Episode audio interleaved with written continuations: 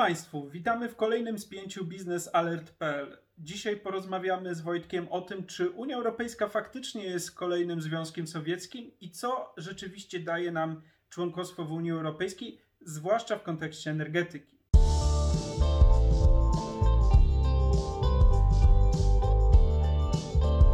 Zapraszamy na spięciebiznesalert.pl. Energetyka to dziedzina, w której nie brakuje spięć. Spięciebiznesalert.pl to program publicystyczny przygotowany przez naszą redakcję. To fuzja najważniejszych faktów i różnorodnych opinii na tematy istotne z punktu widzenia sektora energetycznego. Energia elektryczna i gaz, atom i OZE wszystkie te zagadnienia mieszamy niczym miks energetyczny dogłębnie i z komentarzem na koniec każdego tygodnia.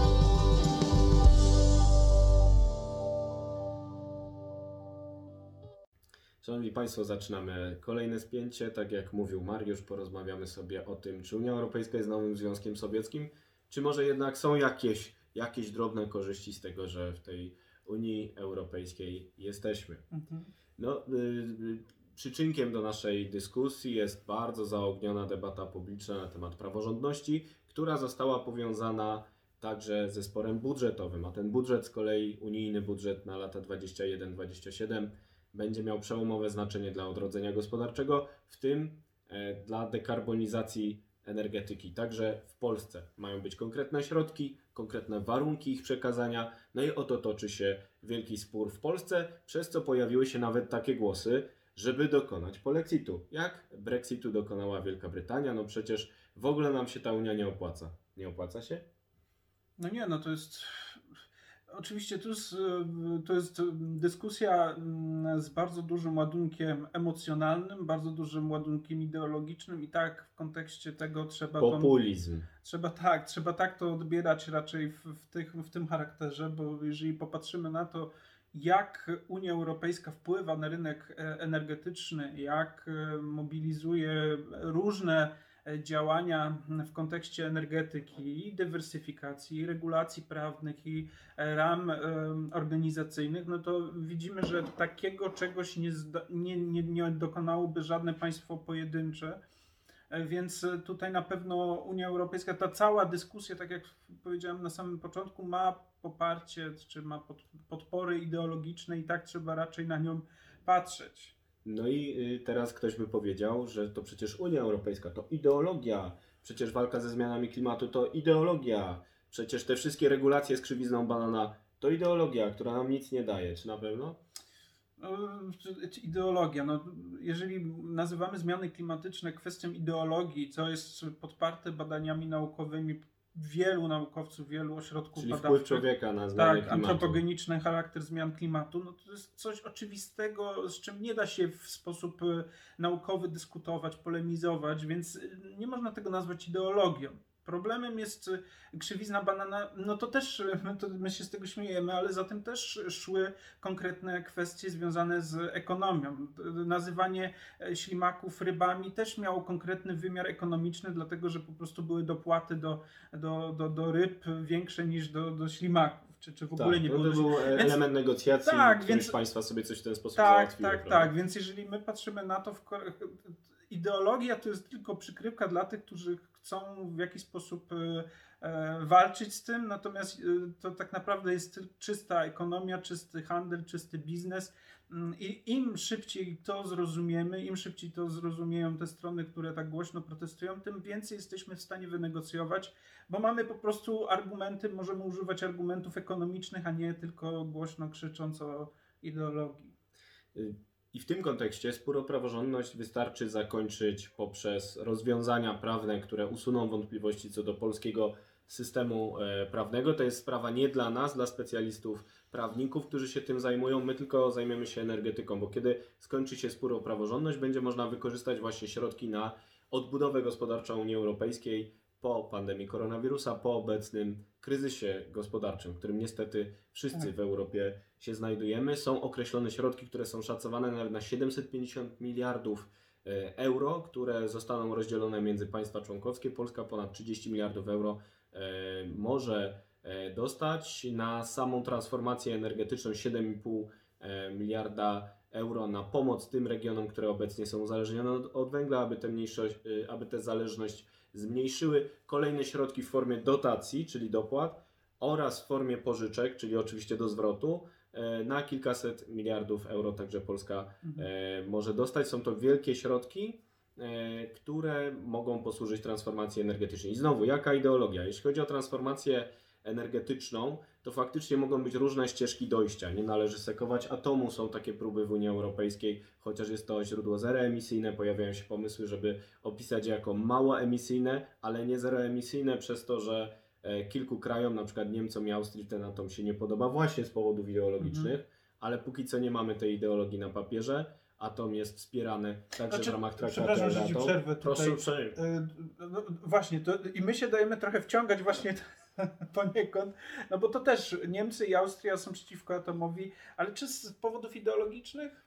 Może ekonomicznych, No prawda? właśnie Ale głównie ekonomicznie ideologii. chyba, bo, bo Energię Winde, no, projekt niemiecki, to ma elementy, oczywiście dla e, walczących o klimat zawsze będzie ideologia, natomiast Partia Zielonych sprzedawanie- argumentów ideologicznych. tak, nie? natomiast sprzedawanie turbin Siemensa czy innych firm, które e, zarabiają miliony euro na tym biznesie, sprzedając... Turbin szukając- gazowych, które mogą być napędzane rosyjskim gazem Dokładnie, dokładnie, więc mamy tutaj szeroki wachlarz różnych działań, które podejmowane są przez te państwa.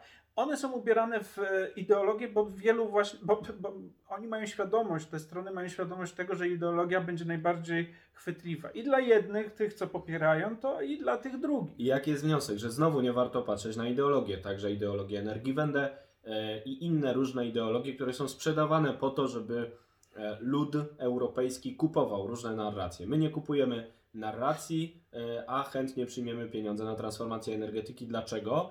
Ponieważ według badań naukowych postęp technologiczny będzie promował te technologie. Tu nie chodzi znowu o ideologię, Tak. która jest faktycznie używana w różnych debatach, ale też o sprawy techniczne. To Mhm. znaczy, mamy przykład transformacji z odnawialnymi źródłami energii. Program Mój Prąd w Polsce, który pomaga y, pozyskać dopłatę na panele fotowoltaiczne, Tak. został wprowadzony na 2020 rok, w 2019 roku, żeby wspierać fotowoltaikę w Polsce. Potem mieliśmy rekordowe 2 gigawaty nowej mocy fotowoltaicznej w Polsce w 2020 roku. Mhm. I zaczęły się już teraz, już po roku, dyskusje o tym, czy nie wycofać programu Mój Prąd, bo fotowoltaika nie potrzebuje wsparcia.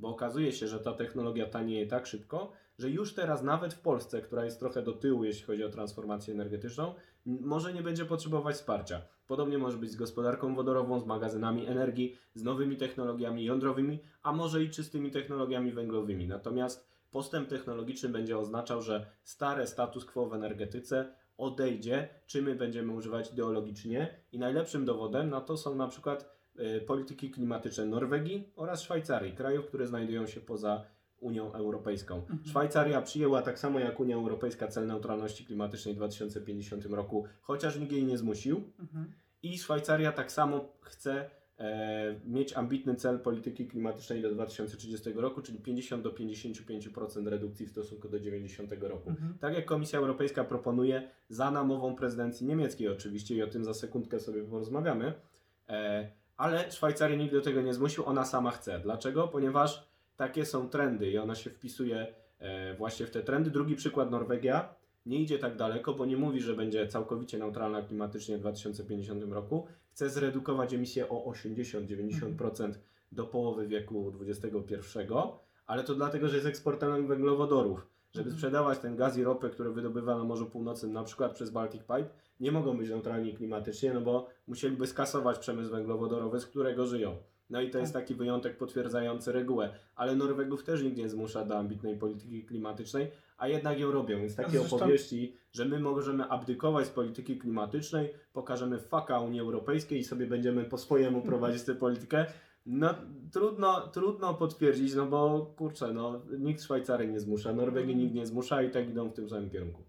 No tak, bo to jest trend, który jest ogólnoświatowy. Jeżeli chodzi o Norwegię, no to warto też patrzeć e, na kwestię elektromobilności. Norwegi, norweski rynek e, z niecałymi bodajże mm, 10 milionami ludności, e, chociaż tu mogę się mylić, bo dokładnie nie pamiętam ile, ile tych No kilka Norwegów jest. dobrych milionów, jest- mniej niż w Polsce. I- oczywiście. Tak, mniej niż w Polsce. Jest, y, jest pierwszy, na pierwszym miejscu, jeżeli chodzi o przyrost nowych y, em, kupna, sprzedaży nowych samochodów I elektrycznych. znów oni wsparli elektromobilność bardzo dawno temu, kiedy to była turbodroga technologia i jeszcze się w ogóle nie opłacała. Państwo wsparło rozwój technologiczny w tym kierunku, żeby przyspieszyć ten proces zwany krzywą S właśnie w technologii, która sprawia, że, y, a raczej tak, że technologia, która na początku jest droga, potem bardzo szybko tanieje właśnie dzięki mądremu wsparciu państwa, czyli przewidujemy, że OZE czy tam elektromobilność będą się rozwijać, dopłacamy, tak jak w programie Mój Prąd, i nagle się okazuje, że to wsparcie za chwilę już nie jest potrzebne, bo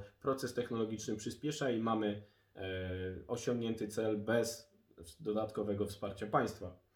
Mhm. Tak, więc e, to nie jest ideologia, to są e, liczby i fakty. No właśnie, powiedz może jeszcze tak na, pewnie na koniec, y, jak ty oceniasz działania Unii Europejskiej, jeżeli chodzi o kwestie, mm, y, co Unia nam dała z perspektywy energetycznej?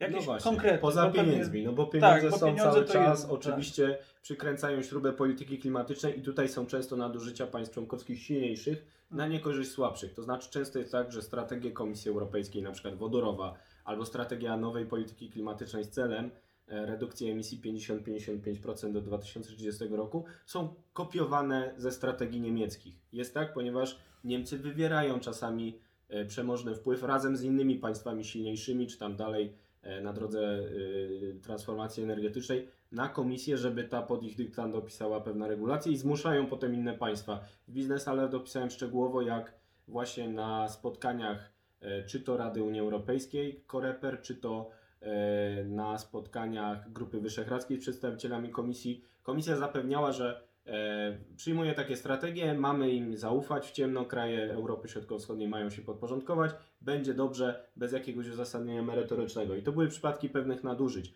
Tak samo w 2018 roku pisałem o tym, jak Komisja Europejska jest paraliżowana w sprawie Nord Stream 2 przez urzędników niemieckich wewnątrz tej komisji. Ale to są patologie, które nie kwestionują całego mechanizmu instytucjonalnego, który jest dobry i korzystny dla Polski.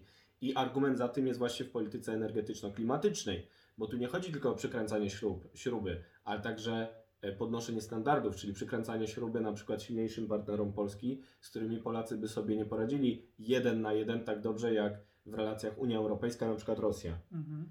Y, Mamy ikoniczne starania e, Angeli Merkel jeszcze na szczycie w Samarze, chyba w 2008 roku, o to, żeby zdjąć embargo na polskie produkty żywnościowe, e, embargo oczywiście rosyjskie. To był przykład, jak wspólnota europejska może być wykorzystana w obronie interesów polskich do tego stopnia, że kanclerz niemiecka broniła tych polskich interesów w Moskwie. To jest świetny przykład majstersztyk spoza energetyki. No. Ale w energetyce mamy tych przykładów jeszcze więcej, Więcej. tak? Jeszcze No właśnie przykład energetyki, no, kontrakt jamalski. Tak, Komisja Europejska zaingerowała w, kom, y, w kontrakt jamalski, ponieważ jeden minister spraw zagranicznych, Radosław Sikorski, poskarżył się na drugiego ministra gospodarki Waldemara Pawlaka, że źle negocjuje z Rosjanami i komisja wprowadziła poprawki do naszego kontraktu jamalskiego, który i tak jest zły, który i tak jest kwestionowany dalej przez Komisję Europejską, ale właśnie komisja trzyma rękę na pulsie i broni standardów. E, Po kryzysach gazowych na Ukrainie w 2006 e, i 2009 roku i potem po Nord Streamie pierwszym i e, w- obliczu dyskusji o Nord Streamie drugim pojawił się szereg regulacji będących parasolem ochronnym dla Polski, unijnym parasolem ochronnym. Mam na myśli e, rozporządzenie o bezpieczeństwie dostaw SOS, które powoduje, że państwa członkowskie mają sobie pomagać w razie kryzysu gazowego, czyli na przykład takie Niemcy mają pożyczać gazu Polsce, gdyby nam Rosjanie zakręcili kurek z gazem. Mamy gazoport, mamy połączenia z sąsiadami, nie ma już takiego ryzyka egzystencjonalnego, ale jednak mechanizm jest pomocowy. E, Mamy rozporządzenie IGA właśnie o tym, że Komisja Europejska każdy nowy kontrakt gazowy czy na ropę naftową musi sprawdzić pod kątem zgodności z przepisami antymonopolowymi, które nie pozwalają rozwinąć skrzydeł na przykład takiemu Gazpromowi. Nadużycia z przeszłości są już teraz niemożliwe, bo każda taka umowa jest pod bacznym okiem Komisji, która pilnuje co do joty właśnie tych standardów, przepisów, tej krzywizny banana, która w sektorze gazowym jest bardzo potrzebna po to, żeby bronić na przykład polskich interesów. I do tego dochodzi na przykład e, rewizja dyrektywy gazowej właśnie w kontekście Nord Streamu II, która sprawiłaby, że gdyby jednak Nord Stream II powstał, to będzie musiał działać w zgodzie z przepisami unijnymi i to opóźni jego realizację, a nawet kiedy on zacznie już funkcjonować, no to będziemy mieli przynajmniej ochronę prawa antymonopolowego, tak że Gazprom nie będzie mógł nadużywać pozycji dominującej w Europie Środkowo-Wschodniej z pomocą Nord Streamu II i w ten sposób go przynajmniej zneutralizujemy. No ale wchodzą sankcje amerykańskie, które mogą sprawić, że on może nawet nie powstanie. No tak, czy one wejdą, to pewnie jeszcze trochę zobaczymy, bo tam różne działania są podejmowane też ze strony niemieckiej, żeby jednak te sankcje nie uderzyły w ten projekt. Natomiast faktycznie tutaj, o czym powiedziałeś, jeszcze do tego mamy trzecią dyrektywę gazową, e, mamy e, trzecią, trzeci pakt energetyczny, także kwestia rozdzielności własnościowej pomiędzy producentem tak. tak, a, a, a dystrybutorem gazu. Także tutaj jest wiele ważnych elementów, które, e, które stanowią o sile Unii Europejskiej w energetyce. No i myślę, że to jest, to jest dobre podsumowanie tego, o czym rozmawialiśmy przez ostatnie Czyli tak odpowiadając y, na pytanie tytułowe, czy Unia Europejska to nowy Związek Sowiecki? No nie, raczej. Raczej nie. To przestrzeń gry, oczywiście twardych interesów, oczywiście często brutalnej gry, ale jednak takiej gry, która przynosi e, owoce obu stronom. Jest to jednak win-win scenario, jak to mówią nasi przyjaciele anglosasi, czyli scenariusz, w którym obie strony odnoszą ostatecznie korzyści, chociaż się długo boksują, tak jak my z naszymi kochanymi Niemcami z zamiedzy. Tak, i to jest idealne podsumowanie tego. Także Związek Sowiecki na pewno nie, nie jest, mm, znaczy Unia Europejska na pewno nie jest odpowiednikiem Związku Sowieckiego, bo po prostu w. Związku Sowieckim nie było żadnego, żadnego podmioty Związku Sowieckiego nie miały żadnego prawa I raczej pieniędzy nie dostawaliśmy, tylko nam rozbierano Dokładnie. fabryki i wywożono do Związku Sowieckiego. RWPG, rubel transferowy i tak dalej, no ktoś, kto wie o tym, o, o, o tych mechanizmach, to sobie zdaje sprawę, że na euro nie można porównać do rubla transferowego, yy, ciężko w ogóle to porównywać. Czyli tak y, kończąc, y, porównywanie Unii Europejskiej do Związku Sowieckiego świadczy raczej o, o braku Ideologii. wiedzy. I, o, do, I ideologii. wykorzystaniu ideologii po prostu do. No, no fajnie porównać coś do, do, do imperium zła, e, Tak. które było. Po co używać argumentów? Właśnie. Y, A my, proszę Państwa, jesteśmy przeciwko ideologii, za Unią Europejską. E, Kłaniamy się Państwu Wojciech Jakubik, Mariusz Marszałkowski. Zapraszamy już za tydzień do kolejnego spięcia biznesalert.pl.